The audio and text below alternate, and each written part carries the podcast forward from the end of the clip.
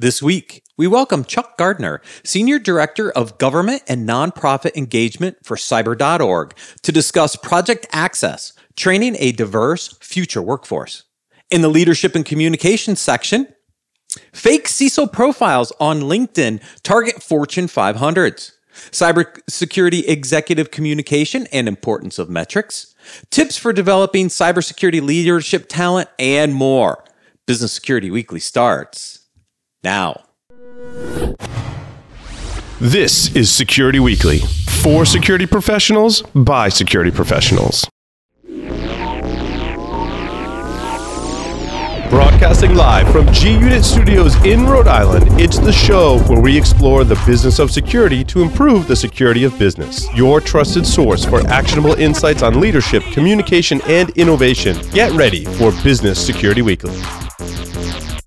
It's time to rethink how we approach cybersecurity because the reality is modern cyber attackers are already past your initial defenses. ExtraHop helps your security team find and eradicate advanced threats before real damage is done. Protect your enterprise and customers with better defense. Learn more about how ExtraHop stops advanced threats at securityweekly.com forward slash ExtraHop. That's extra H O P.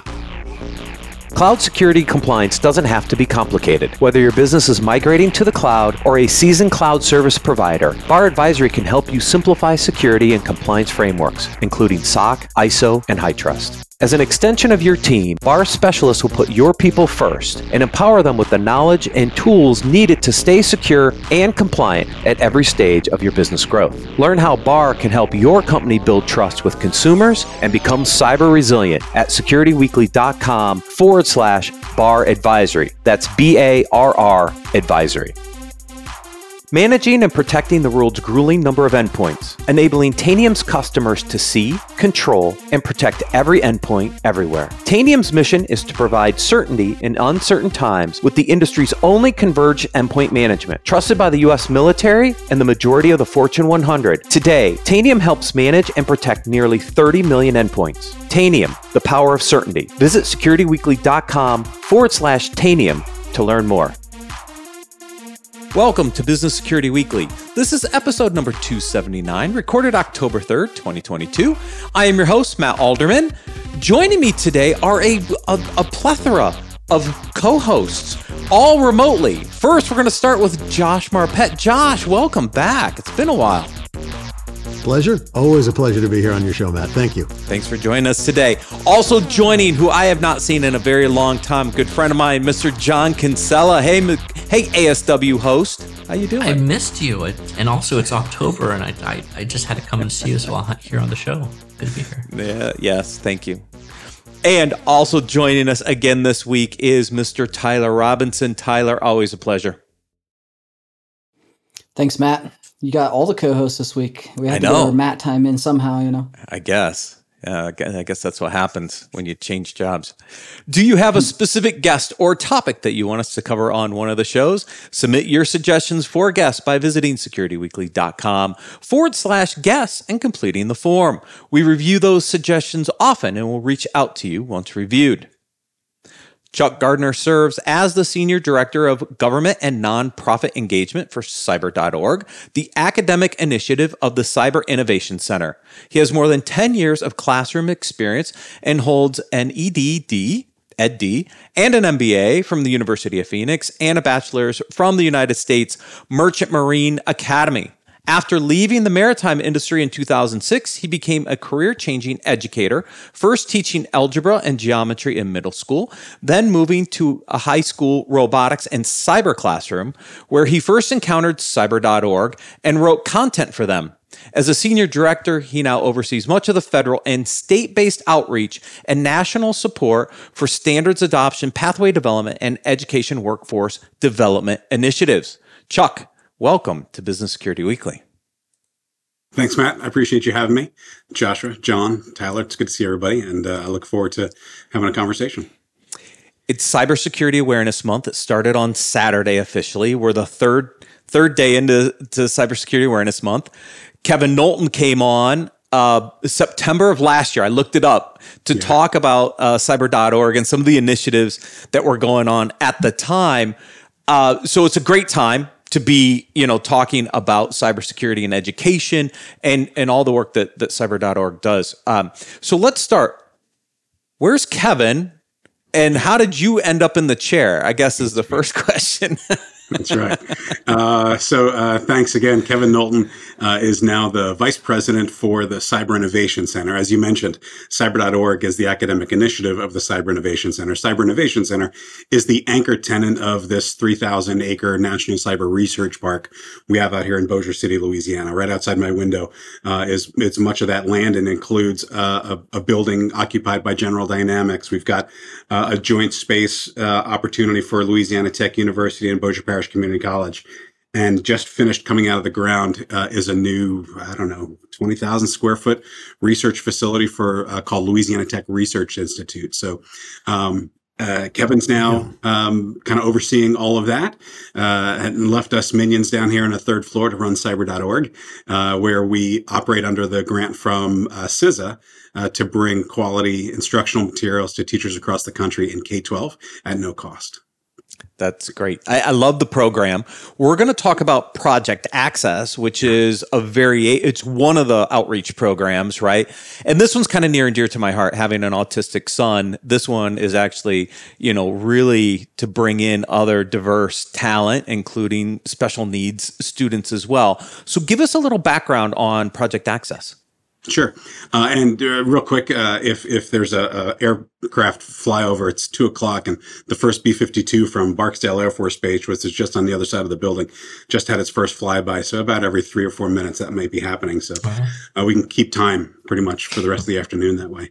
But um, Project Access actually stemmed um, initially from um, a, a, grant that we had won uh, back in 2016 from NSF uh, to study some of this work. So um, we had a National Science Foundation grant uh, after we had done uh, work with students with disabilities. Uh, the name Project Access was identified for that grant, and then it became uh, the larger Cyber.org initiative of Project Access. But it has an initial an interesting history, right? That goes that has ties to NSF, but also uh, to our very good friends uh, in the state of Virginia and their state agency called the Virginia Department for the Blind and Vision Impaired. Um, so this actually goes back one more year. 2015, we were approached by the State Department of Education in Virginia uh, to follow up on an initiative from then Governor McAuliffe to bring uh, a cyber summer camp to students from across the state. Uh, they wanted uh, some opportunity for all of the um, the high schools who had interest uh, in all eight of the superintendent's regions uh, and and the Department of Ed, right, with this mantra to bring cybersecurity education to those students needed someone to provide that content. And they approached us and we brought training to over 250 teachers, uh, high school teachers from across the state. They impacted over 700 students. And the first three week cyber summer camp um, event happened the summer of 2016. Uh, that fall, um, we got a call from Department for the Blind and Vision Impaired out of Richmond, uh, essentially saying, right, it was great what you did for all of those students, but we have a population who can benefit from this content as well. Uh, and we'd like to put our heads together and, and, kind of discuss the art of the possible to bring that cyber instruction uh, to our students. So we we met, we brought, uh, this, as the story goes, everything, including the kitchen sink, to a meeting in Richmond. We we had brought Raspberry Pis, we brought Arduinos. Um, last ditch effort, I brought a Boe-Bot um, because it had been what we were using, and I'll explain those platforms uh, in just a second. But um, we were all hyped on, on, these some of these really great um, ubiquitous platforms. I mean, everybody's using Raspberry Pi. The entire maker community has Raspberry Pi at some point doing something for them, monitoring you know soil moisture or hosting websites. Uh, it's a really great, powerful platform that is gaining uh, some significant adoption uh, in K 12. Uh, the problem was the programming environment wasn't accessible. So it all comes down to accessible curriculum and being able to, I'm going to use air quotes, right, to, to see the content through uh, accessible technology like a screen reader or magnifiers. And a lot of these uh, editors present text as images rather than as readable text. So the editor for the Arduino is not legible by a screen reader. The editor for a um, uh, Raspberry Pi isn't isn't editable, uh, legible by a screen reader. Uh, so, last ditch effort, we dusted off that Boe-Bot. The Boe-Bot is uh, an old technology from Parallax Robotics out in Rocklin, California. That's programmed in BASIC, and the editor presents beautifully legible text uh, that works swimmingly with screen readers. Uh, so this first iteration of Project Access used a basic powered robot where the students built their own bots, they assembled their own circuits, they programmed their own code, and it was this week long um, residential interactive opportunity. And we brought students with all sorts of uh, uh, opportunities, you know, for, for learning here. We had blind students, we had students with hearing disabilities, we had students on the spectrum, and everyone succeeded and it changed lives. That first camp we hosted in 2017 changed lives. Um, I'm still in communication with a couple of those uh, those students, and the organizer uh, Tish Harris. Uh, she and I we we speak at least weekly, uh, if not monthly, on this topic and what we're going to do next year. Um, but there are students from that year one who have come back and contributed every year since then, who have gone on to study um, cybersecurity. There was one student, his, his goal was to be a wrestling coach. He's now passed Security Plus. He's on to other credentials. He's studying at Blue Ridge Community College, doing really wonderful things. We did two, three years of the Boe-Bot camp, and then we altered uh, and, and started studying Linux and cybersecurity and web pages and, and accessible web pages. And these kids built their own web pages in a, in a week long summer camp and just fantastic opportunities to bring um, tr- what what would be a traditional classroom instruction on cyber and cybersecurity and conversations on real world applications of these to a population who had never even considered it, uh, much less had the opportunity to study it in their classroom.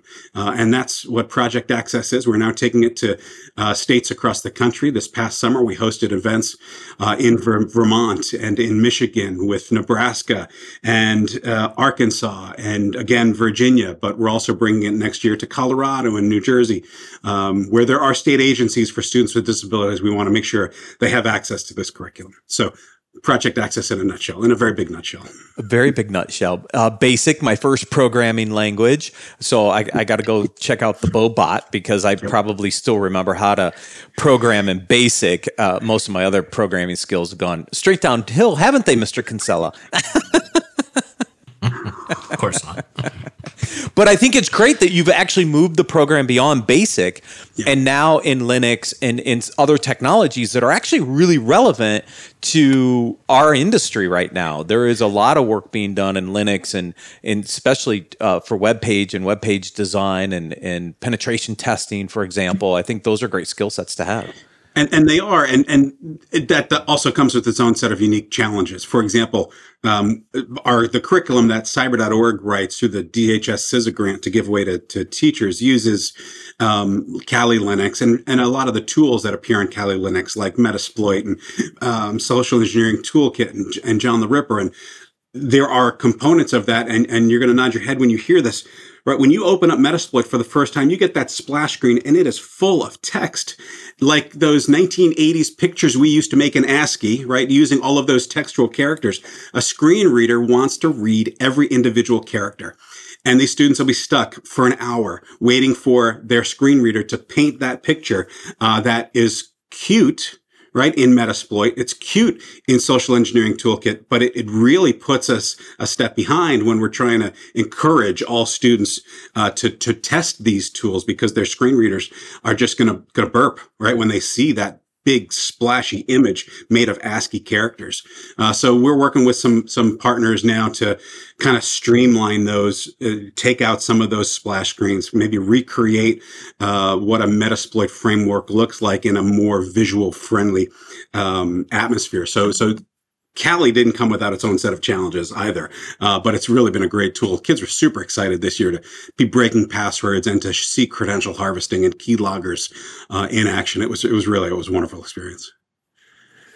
What kind of organizations are trying to partner with or kind of give back to you guys from the community side? Yeah. Like, do you have uh, ways to volunteer? Interesting avenues for other uh, organizations that try and do this, maybe at a smaller scale, to contribute? Yeah, uh, great question. So, so one of the partners we've had for a number of years now, and I hope I'm not calling anybody out um, or or calling foul here, but Palo Alto Networks has been working with us um, for uh, the, the last couple of years um, since we we partnered way back in 2017 with the Girl Scouts to develop cybersecurity badges.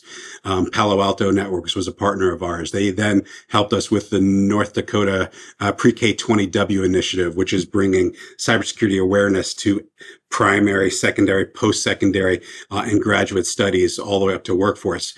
Uh, and they were um, they came to visit the camp we had this summer uh, in Richmond, where where we did the cybersecurity work, uh, and and saw the struggle with those splash screens, and said, "Let's help make a make a better functioning uh, demo for these kids to practice in." Uh, but they're also bringing some technology down to support that as well.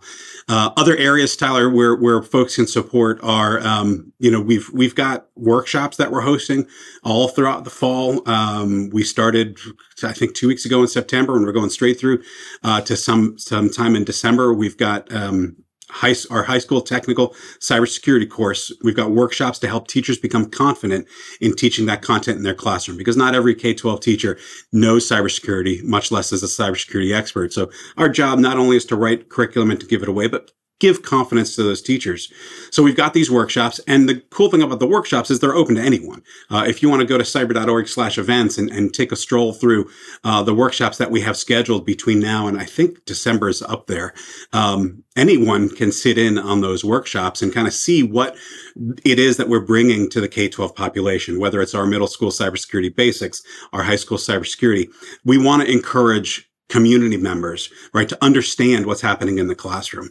Um, we want to be as transparent as possible with the content uh, that's being presented to sons and daughters uh, and grandchildren, right, that are in in the classrooms today. So we welcome anyone to come on in and take a look at those sessions. Uh, Matt, we had spoken earlier about CISOs and, and the role that they can play. Uh, if they're interested in learning about the talent that's being developed in high school, come in take a look at the curriculum that we're giving away. We can't give you the curriculum, but you're more than welcome to sit in on these training sessions to see what it's all about. Uh, so, Tyler, we're an open book. All of our resources are free to educators, and a lot of our content uh, is free to the general public at large, too. So one of so there's oh, go ahead, Josh. No, go ahead, Josh. Go ahead. Uh, so I was I was going to ask. There's there's uh, there's a component in the infosec scene, uh, the hacker scene, et cetera, whatever, that is uh, that does work on accessibility and and uh, I mean I'm thinking of uh, Blind as as as a Blind Hacker as as one of our our big uh, proponents for that. I don't know if you know him. No. Okay. Uh, his his handle is Blind yeah. Hacker. Okay. and that's what he is on Twitter, by the way. And I just hit him up on Twitter and said, "Hey, is, have you ever heard of this?" Yeah. So you, you can expect some some queries from somebody that is very in the middle of yeah. This. So I think it was these um, conversations that have introduced me to that uh, handle, but uh, I have not had the pleasure uh, just yet. So um, he's I awesome.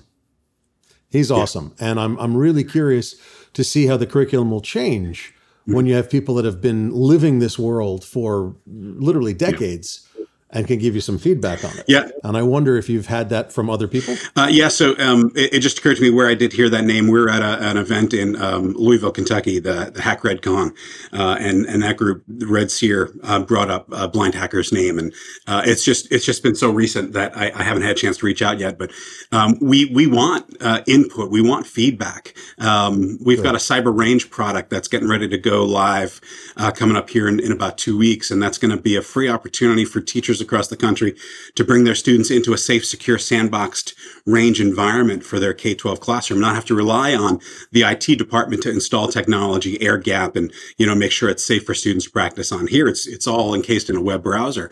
Um, and we want feedback on that. It's going to be in pilot for the first couple of weeks. Um, the, the stuff that we're doing with Project Access, um, I, I, bring people into these camps so that they can see it and provide feedback and, and again, help us shape this. Uh, a couple years ago, we did one of the events here in, in Louisiana, and there was a, a, blind user over at General Dynamics uh, who came and visited with the students and talked about uh, the impact of you know cybersecurity on his career, uh, and and those are all conversations we would love to be able to highlight and showcase with uh, with our students. We've got some resources online. We've got some career profile cards that are going to give students an idea of what some job roles in cybersecurity look like and, and pay and what kind of prerequisites and degrees or certifications do you need. Um, and on some of those, we have video interviews with people actually doing that job. So if we can bring folks in who are going to be able to talk to this population and, and all, uh, you know, students, we all have, have disabilities of, of one sort or another, right? We want to make sure that they're all aware of capabilities that they can bring, uh, to these, uh, to these, to these jobs. That's wonderful. Thank you. So, Chuck, one of the challenges, um, education K to 12 makes a lot of sense. For a lot of the disability students, having one myself, there's a transition period, typically after they get through what would be classified their senior year. It's called a transition program. In most states, they run until they're about 21. How, how do we tap into those transition students that have already completed high school? Still in the system up to 21. But even more importantly, how do we tap into them after they leave transitions? Because I just, I know the challenges having just moved from Colorado to Texas, like finding, um, students and, and people to meet with my son it gets harder as they get mm-hmm. older are there are there ways to tap into these students even after they leave high school and transition programs to get them the education to get them into some of these programs Sure.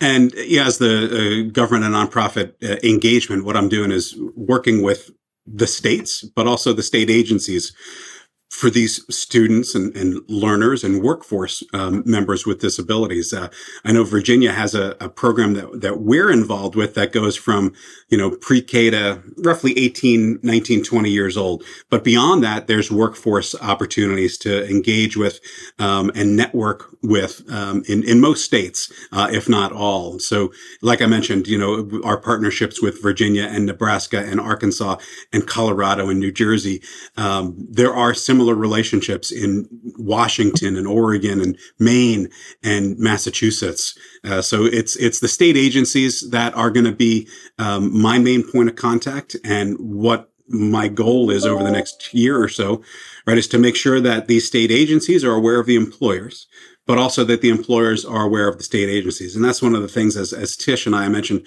Tish Harris from DBVI, as we go out and we, we speak to um, these work groups and, and these, um, you know, roundtables is that you know you've got uh, this this talent pool of outside the box thinkers. These these students are coming up solving problems in ways that a traditional student hasn't even considered. Um, i had someone from year two came and interned for me this this summer uh, and the the the problem solving set that they brought to some of the issues that we were working um, my team hadn't even considered, uh, and and they were really able to solve some some really high level problems um, with some simple Linux, um, maybe you know HTML and and uh, languages and solutions that I don't even understand. Um, but you know if if if CISOs and employers are looking for outside the box thinkers, this is the population that we're preparing uh, for you, Mr. Um, Mrs. Uh, CISO or or um, you know employer. Yeah, because I think that you know we know all the challenges with the workforce. If there mm-hmm. are other skills that you can now bring in, not only to bolster your team, but also create that diverse in, in employee um, environment, right? We talk about diversity and inclusion. Uh, we've talked about it on the show many times, right? It brings in a whole set of diverse individuals that can also solve problems uh, for the organization. I think it's really important to figure out how do we make these connections, right? So that that employers know that these people are out there that like the challenges at the state level. I mean, I just trying to navigate Texas, right? I, I can just tell you, yeah. it's not that easy, right? A lot of mm. these kids, once they're out, like they don't they don't show up on the state education radars anymore. They fall into medicare waiver programs right? Like how do you tap into those programs to provide some of these resources for these kids i think would be a huge benefit not only to them but to the entire cybersecurity uh, workforce yeah you, you, you mentioned a, a, funny thing. Kevin and I have a phrase. You've seen one state department of education. You've seen one state department of education. There are 49 others and they're all different. Uh, yeah. Uh, similarly with, with state agencies, they all have, um, you know, budgets that come from the state and it's up to them on how they use it. We could try to encourage them, uh, to show a little love to, to workforce development. But, uh, you know, it's, it's, it's a task that, that we take on cheerfully uh, day after day. But uh, one thing you mentioned is that you know the CISOs need to know who the state agencies are. We know the state agencies. I need to meet the CISOs. I want to be that one stop shop. I want to be the, the matchmaker, right? That's going to help connect opportunities with um, workforce uh, across the country. Uh, I'm not shared. I'm not uh, scared to share my contact info. I'm hope it's part of the show notes. But um, you know, our our page uh, cyber.org slash initiative slash project hyphen reach um, will also be there. But that's where um, a lot of information about what we're doing with Project Reach, our current outreach, uh, and then you know we'll sh- slowly update it to show all of our uh, ongoing opportunities. But I want to make sure that employers are aware of the population, and, and we've got some really great talent uh, that's that's being developed as a result of, of these opportunities. I want to make sure that that they all know where to find it. So um, please, you know, help us help us meet these folks who are looking to fill part of the seven hundred thousand jobs across the country. Chuck, it might be interesting to talk a little bit about. Um, I don't want to say the other side of this, but so you know we're you're you're doing this amazing work that's actually educating a you know a, a part of the the workforce which has been you know could have had more attention over the years. Um, there's been great people coming out of these programs for for years. Now we're going to start seeing them with a little more um, both tech as well as security experience. Can you talk to how that's starting to change um, the corporate environment?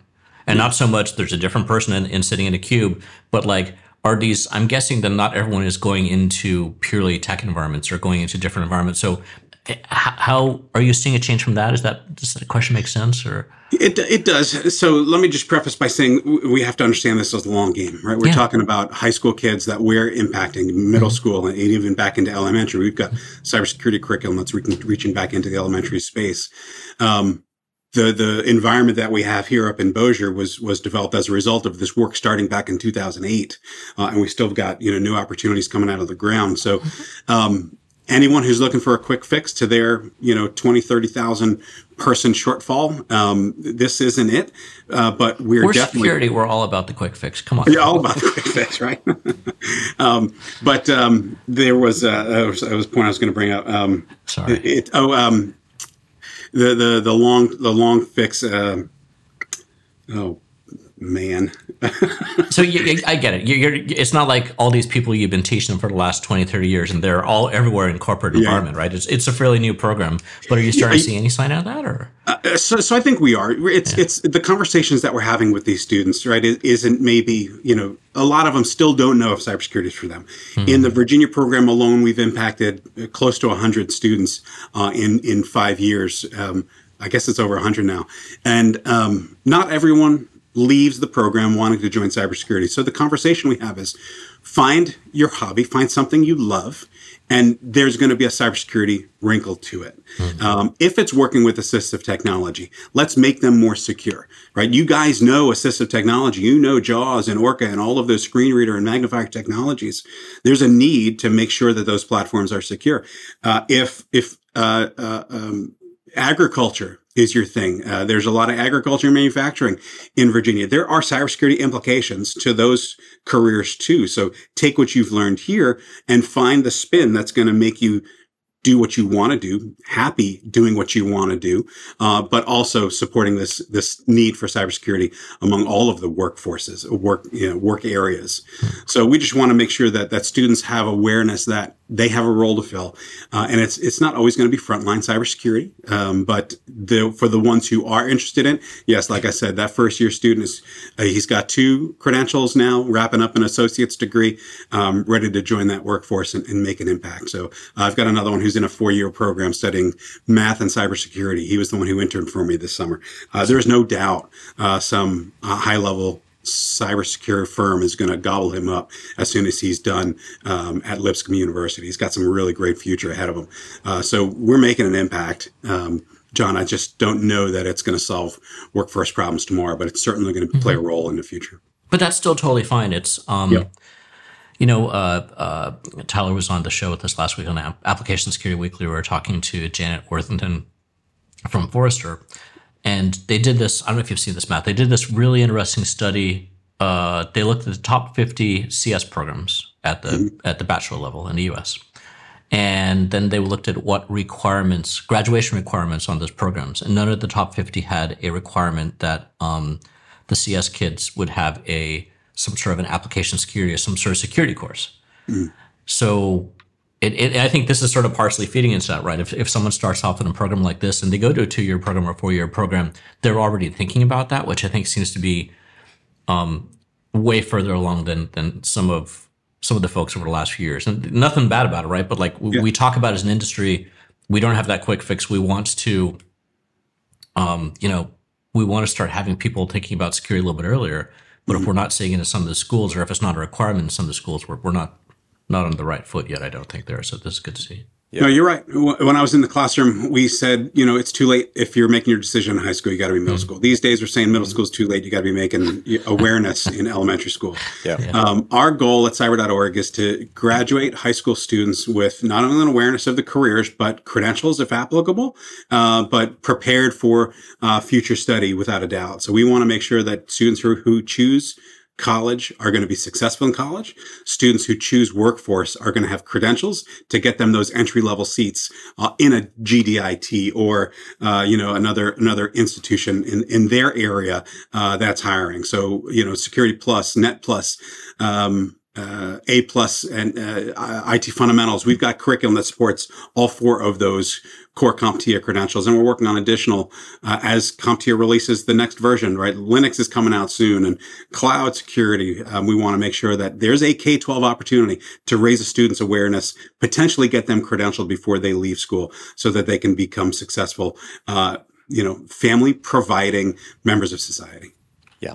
I mean, even if they don't go into cybersecurity, that's just one more person that understands the fundamentals of cybersecurity and eliminates one more weak link somewhere in an organization. So it's still going to do some positive, I think, And it's just regardless. your family, right? The mom and dad are going to know more about it because the son, the son or daughter knows more about it. The grandparents are going to be more aware because the son or the grandson or granddaughter are going over fixing printers, right? Hey, you really shouldn't be clicking on that link. Um, you know, think before you act next time. yes. Chuck, it was a pleasure. Thank you for joining us on Business Security Weekly. Matt, thanks for having me. Uh, John, Tyler, Josh, it's a pleasure. Uh, and again, share my contact info. I want to make sure uh, that we're we're teaming folks up so that we can uh, we can start making a dent in the cybersecurity workforce problem. Yes, Thanks, if everybody. anybody wants to learn more or learn how to get involved, all the connection links are in the show notes for this episode. Feel free to reach out to Chuck directly, go to cyber.org, lots of resources out there. We're going to take a quick break and then cover the leadership and communications articles for this week.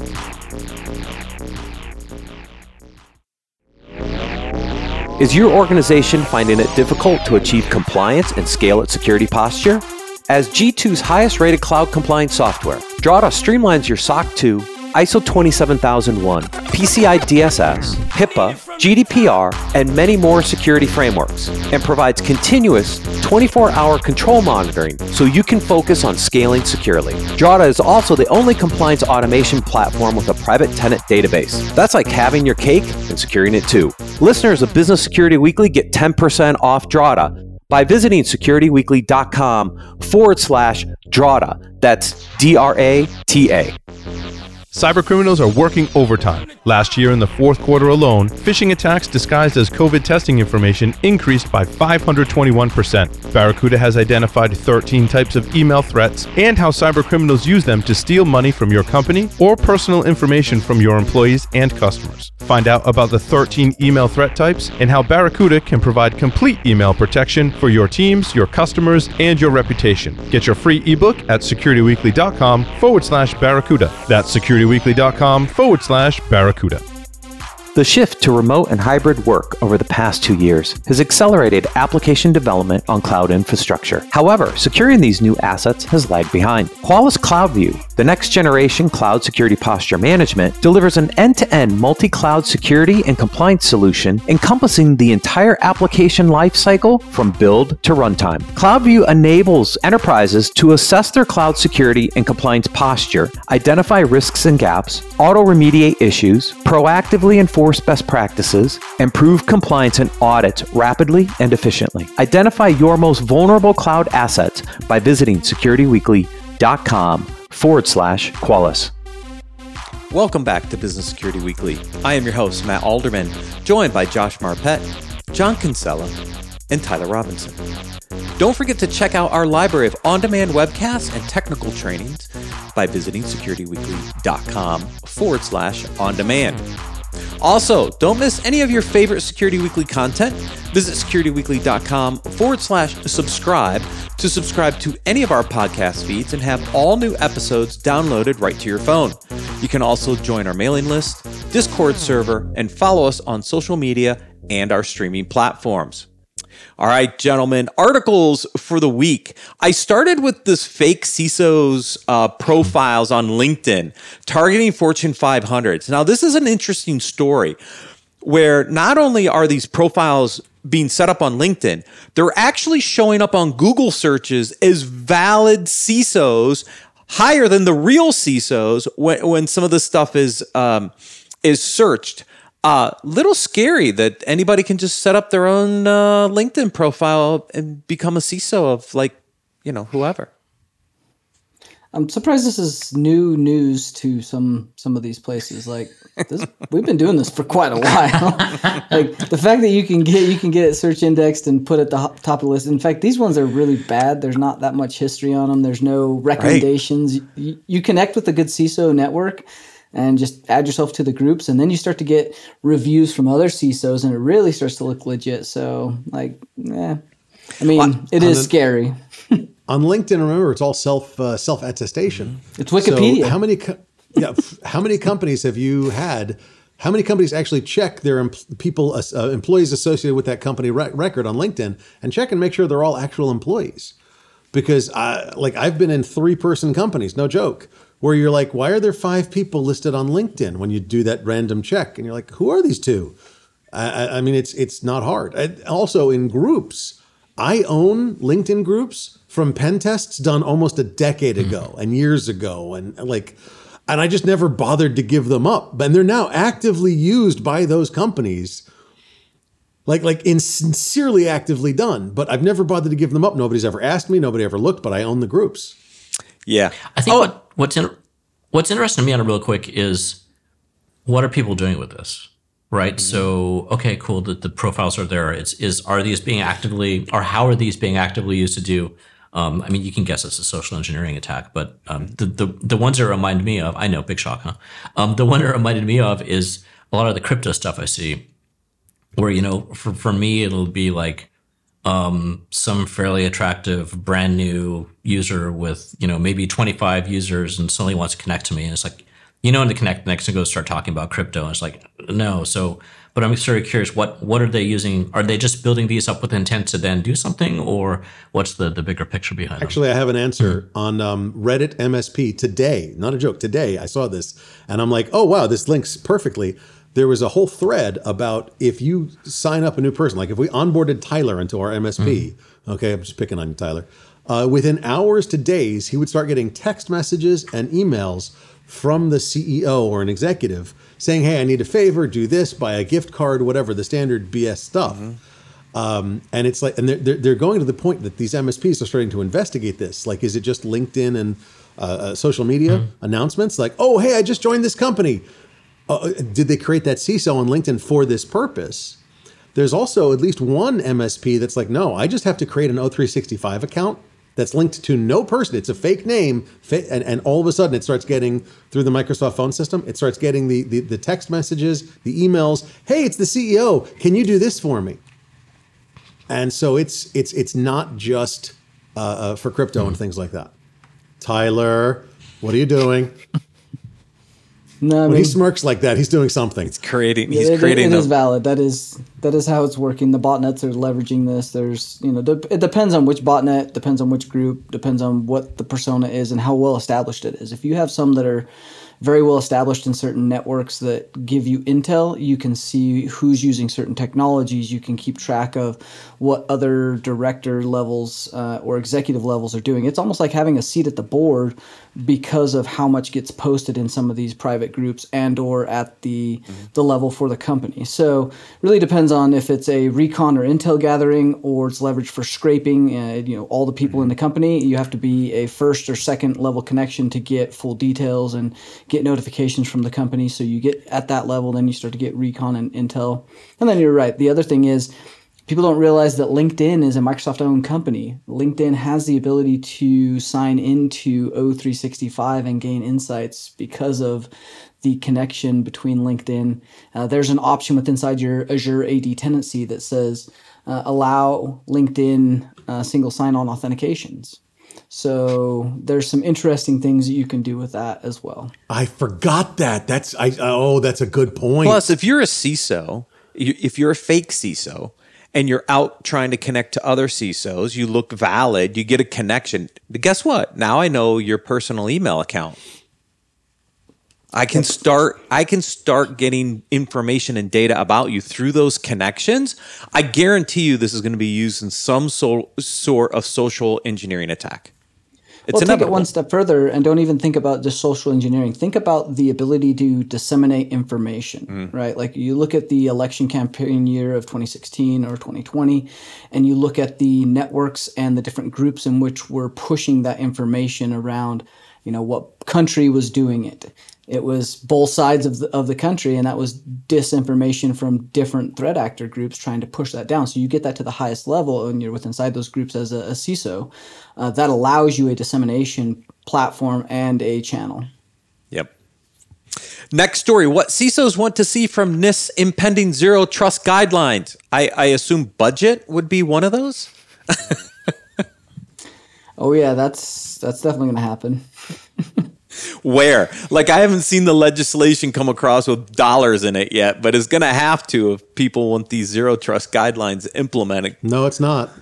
No, it doesn't have to come with a single dollar because what they're doing is they're mandating through the executive orders uh, 140728, I think, don't quote me on that, uh, that uh, software bill of materials, zero trust, uh, various other things are absolutely mandated.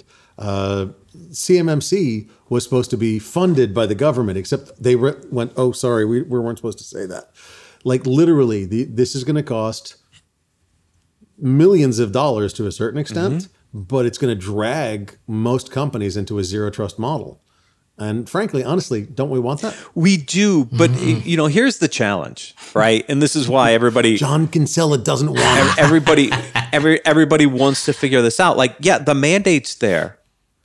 The timelines are there. But there's no realistic way for organizations to get there with the current budgets and the current systems that they have. This is a major overhaul of our federal agencies, right? Now, granted, we're going to drag some of these agencies kicking and screaming to get there, and we're probably going to pull other parts of the commercial environment along with it, right? but you know this is this is not something you just say "It- it's going to be done by the end of the year because it's not right? Like there's just and and what i don't like about the way some of this has transpired is that th- there is no easy answer to fixing cybersecurity in the government. There isn't. It, it doesn't matter whether there's an executive order or not we have to look at our systems. We have to look at our, our budget allocations and really identify how do we actually solve this. And i don't think anybody's actually outside of yes i'm going to create an executive order. I'm i don't see enough wood behind that arrow to actually make an impact yet. So I think the um and yes, I I, I said I, I I will say on record, John Kinsella thinks that um high level hand waving of zero trust is is um unfortunately not going to get us there. And you know, it's it's when Communist! when these first came out earlier this year, and you look through the details, you're like, no one's ever going to meet the timelines on these, and that's what it says in this article. It's like, yeah, um, they phrased it a little bit nicer, but um, uh, it's basically yeah, 2024. They're not going to meet it. I think what's great about it is that it's getting people thinking about it, having this conversation. And, and maybe starting to scrounge through the, the proverbial pillows and the couch to figure out where to go get the budget for this. But you know, a lot of the zero trust people like to say zero trust is a concept, not a product you buy off the shelf. Okay, so that means all these different organizations now have to go and, and figure this stuff out themselves. So they're all going to come up with something Well, different. It's worse. it's it's John, it's worse. They don't even know what zero trust Yeah. is. We're just recently coming to a definition of zero trust, much less how to implement it or how to build it or what products to use Mm-hmm. to, you know, fill in the jigsaw puzzle pieces of what it is and everything else. We- so like until we can come to an industry standard Mm-hmm. definition of zero trust, which we're getting there, we're getting there. But like it's going to take a little while. Yeah. Yeah. I mean, we did an interview on this show about a month ago where it, we basically zero trust is not a skew. It's not even five SKUs, right? I think NIST has done great work in building out the zero trust architecture and identifying the core pillars of what you need to address from a zero trust perspective. It's not even five SKUs. You can't go out and buy one identity player, one data player, one one endpoint player, one app player. Like you can't go buy one of each of those and be like, oh, I'm done with zero trust. It, there's no way, right? And so, what I think this article is really talking about is NIST continue building out the architecture, continue to build out guidelines.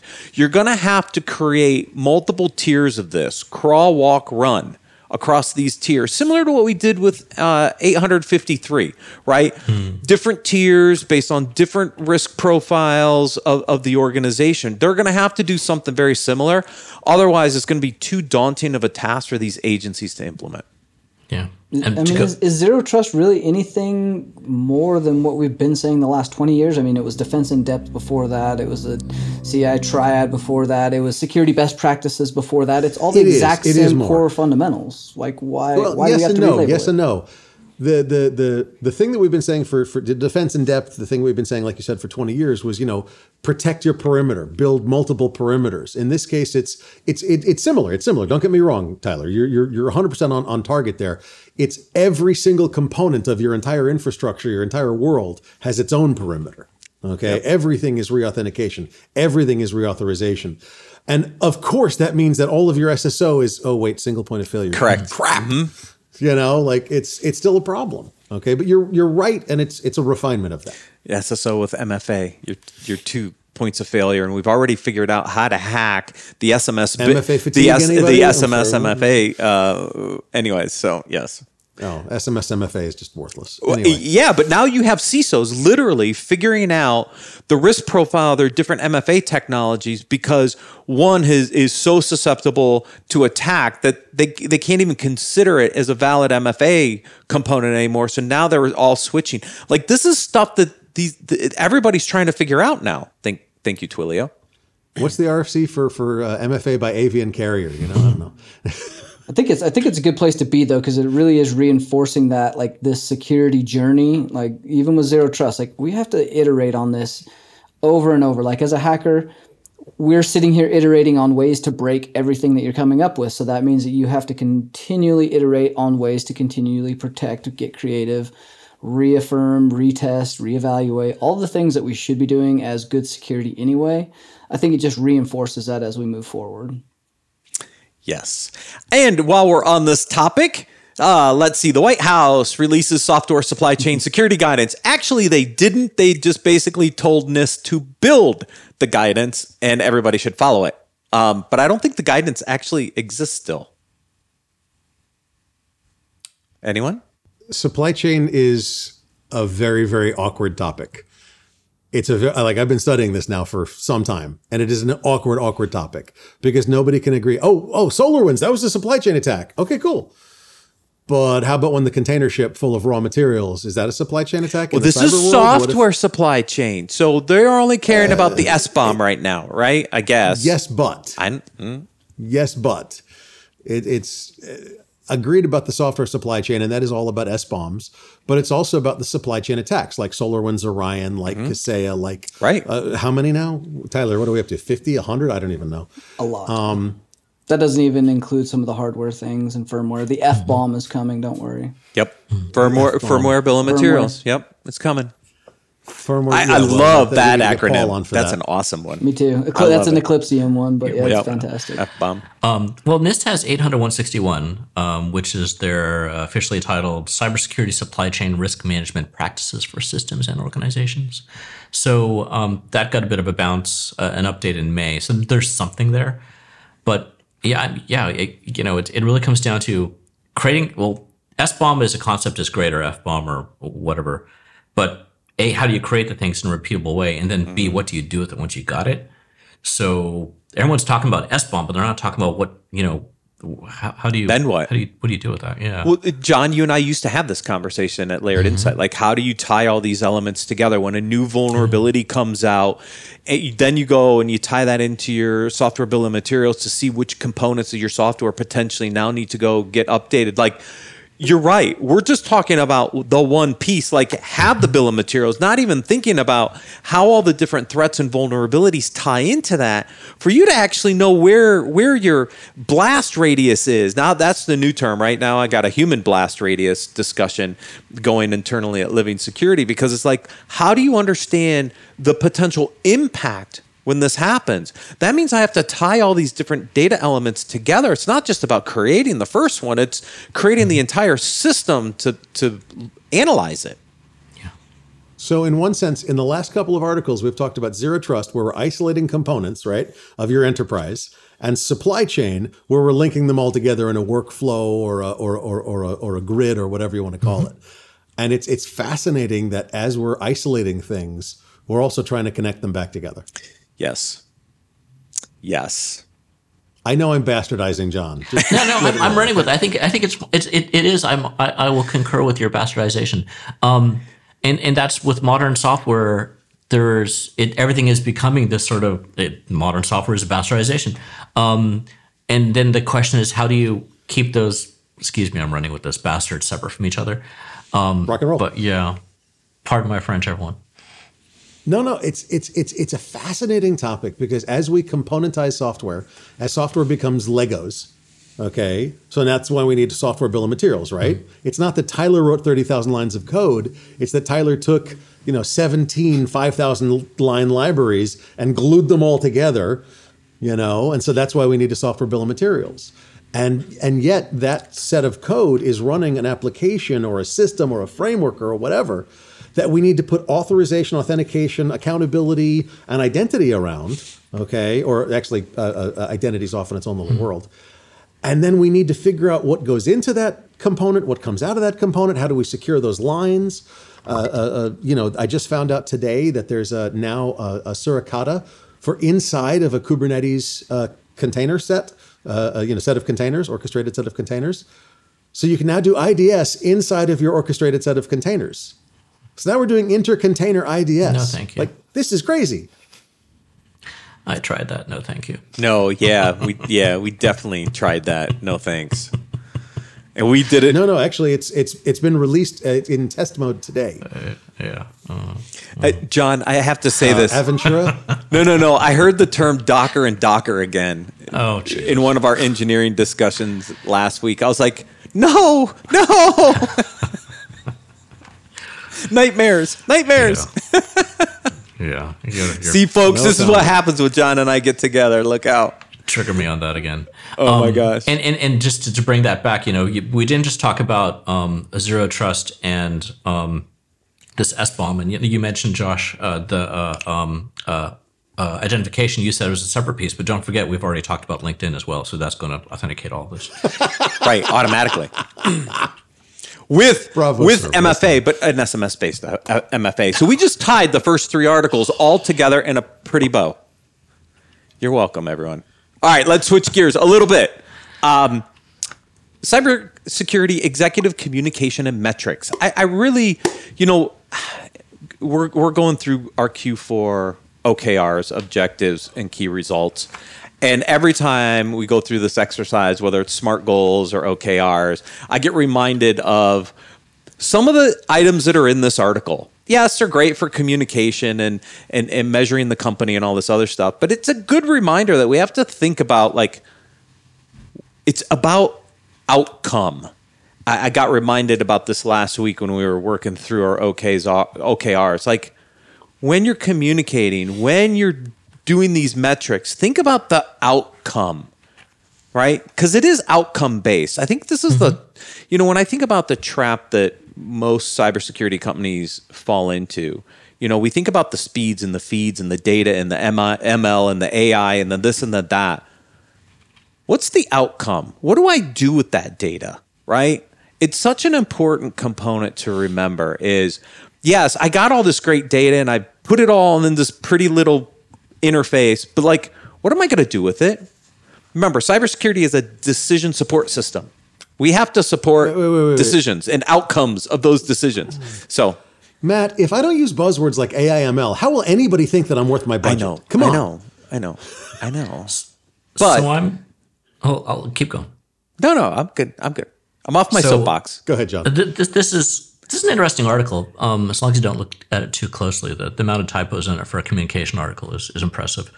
Um, but so what I was where it came to where it sort of clicked with me. I'm currently reading Working Backwards, um, a story from uh, Bryar and Carr about um, Amazon and how they do what they do, and talking about their PR FAQs. And you know, in this in this case, what's reminded me of what what they frequently think of when they're working on a project is what are the inputs and what are the outputs. Um, and this is sort of that same type of thing, right? Of like, it's you're not just doing some of these things for the hell of it, but like, you know, you can. And one of their key phrases in that company, in any company, you're able to adjust your inputs, but the outputs are sort of the result of it. So you can't, if you try to adjust the outputs, you're doing it wrong. It's like, what do you change in the beginning to actually get that to come out the way you need it to? Um, so it's, I, I think it's, it's good to think about. It's, it's a little, could have a little more focus, at least from me, but, um, it, it's you know I, I think there's a lot of different things thrown in here as well maybe so probably if you're a, a, um, a CISO or anyone like pick a few things out from here and then just focus on those I'd guess I don't know I don't think you're doing all this Matt No, can't. No, no, no. It's too much. This article gets goes on. It, it pulls in too many elements for me. I think there's the, some of those key things at the beginning around think about purpose and outcome is very important in communication. I think you know keep things you know simple and measurable and achievable and you know like scope I think is important here, right? Like I said, we were we've got our CISO advisory board later this week, and I'm preparing slides, and I'm thinking, okay, my audience is the CISO audience, right? Be succinct, be to the point. What do you want to hear back from this group of CISOs, right? Give them a questionnaire. I have. Oh yeah. Or, or let me put 30 slides together. No, right? Like you want to understand your audience and how are you, what answers do you want to get out of them? And how do you give them what they need to give you that answer back? Because this is a captive audience only for a few hours and we have a lot to cover, right? So I'm thinking about this and this article kind of helped me think about okay, well, what's the purpose of this meeting and what do I want out of this audience when, when I sit down and meet with them on Wednesday down in Austin, right? I know that. Now I got to put together the material I need to support that purpose. So, Yeah, this is almost a, a pick your one or two because Yeah. depending on how big you are and what your area of influence is, that really determines what you're able to leverage out of this. And then not prioritizing those again, that comes back to every CISO's job is prioritizing what is important and getting those first things done right. yep, exactly right. Uh, this article, uh, tips for developing cybersecurity leadership talent. This is my tie-in article from the previous uh, segment. I mean, obviously, we, we know the challenges with the workforce, finding the talent, hiring the talent.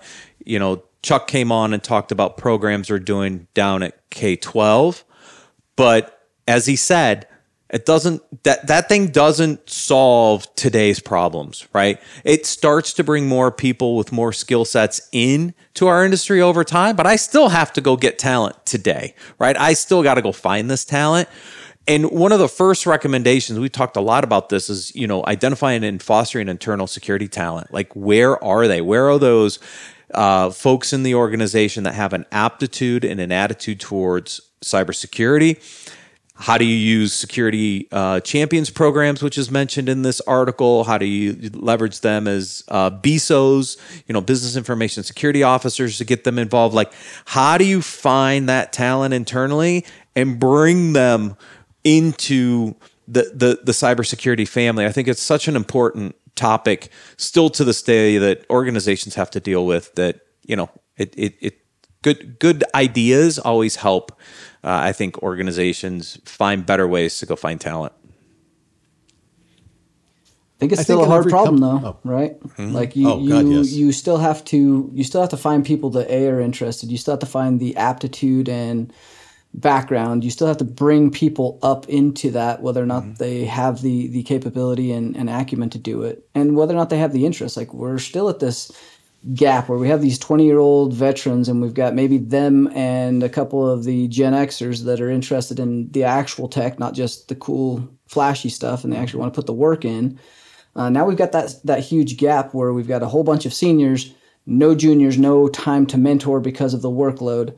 That problem is not going to go away simply by pulling people out of other areas. That's uh, that's a, a time gap that we can't shortcut. Yeah. We have to find good ways to shortcut that in a little bit, but uh, that also means we have to do some of that mentoring, and that's going to be a lot of the companies and the enterprises uh, putting that investment in Yep. and and finding ways to facilitate time and mentorship and uh, understand it's a long game. You're not going to do this in a year. You're not going to do this in two years.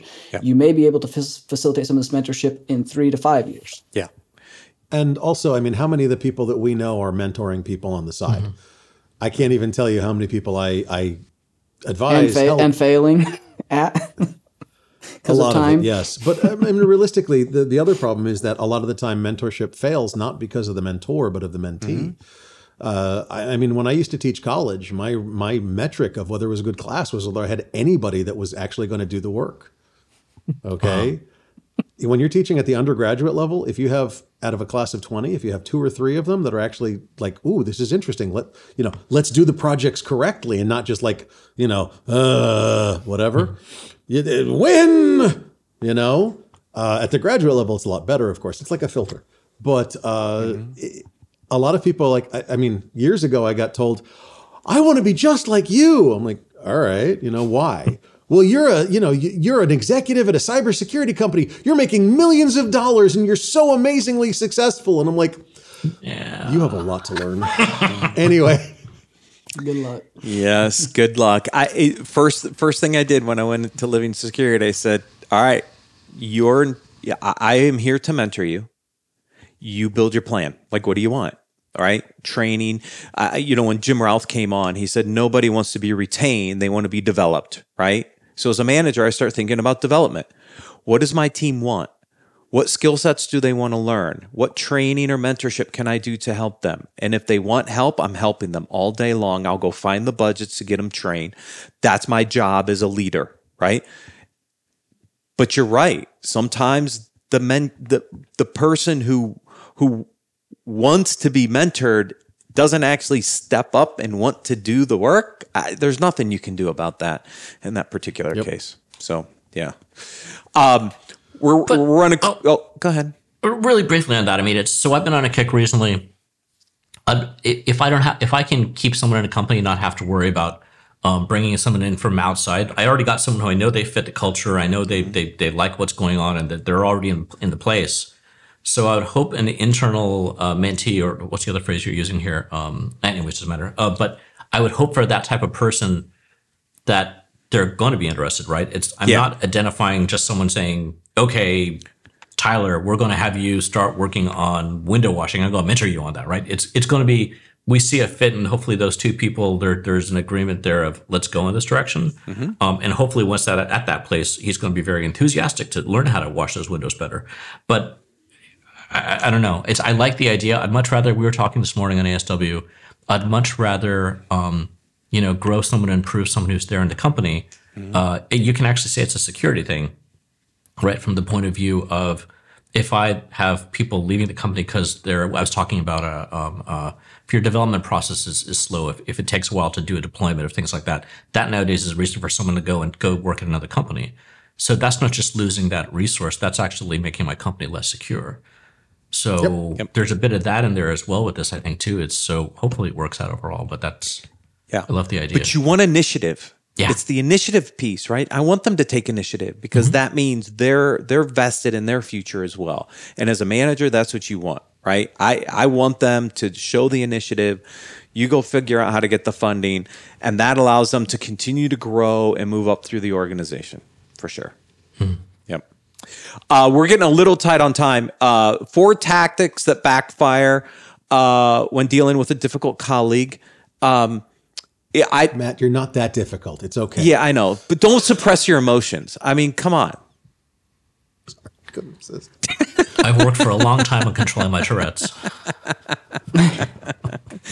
Controlling it. Dude, that is the best coping mechanism ever. Close the door. Son of a. There's some good pointers in there for anybody who wants to to learn. I want to thank my co-hosts, all three of you, for joining me today. Thanks for stepping up. I know Jason was out. Ben's been traveling like a madman. Thank you for joining me today. Thank you everyone for watching and listening. We'll see you next week on Business Security Weekly.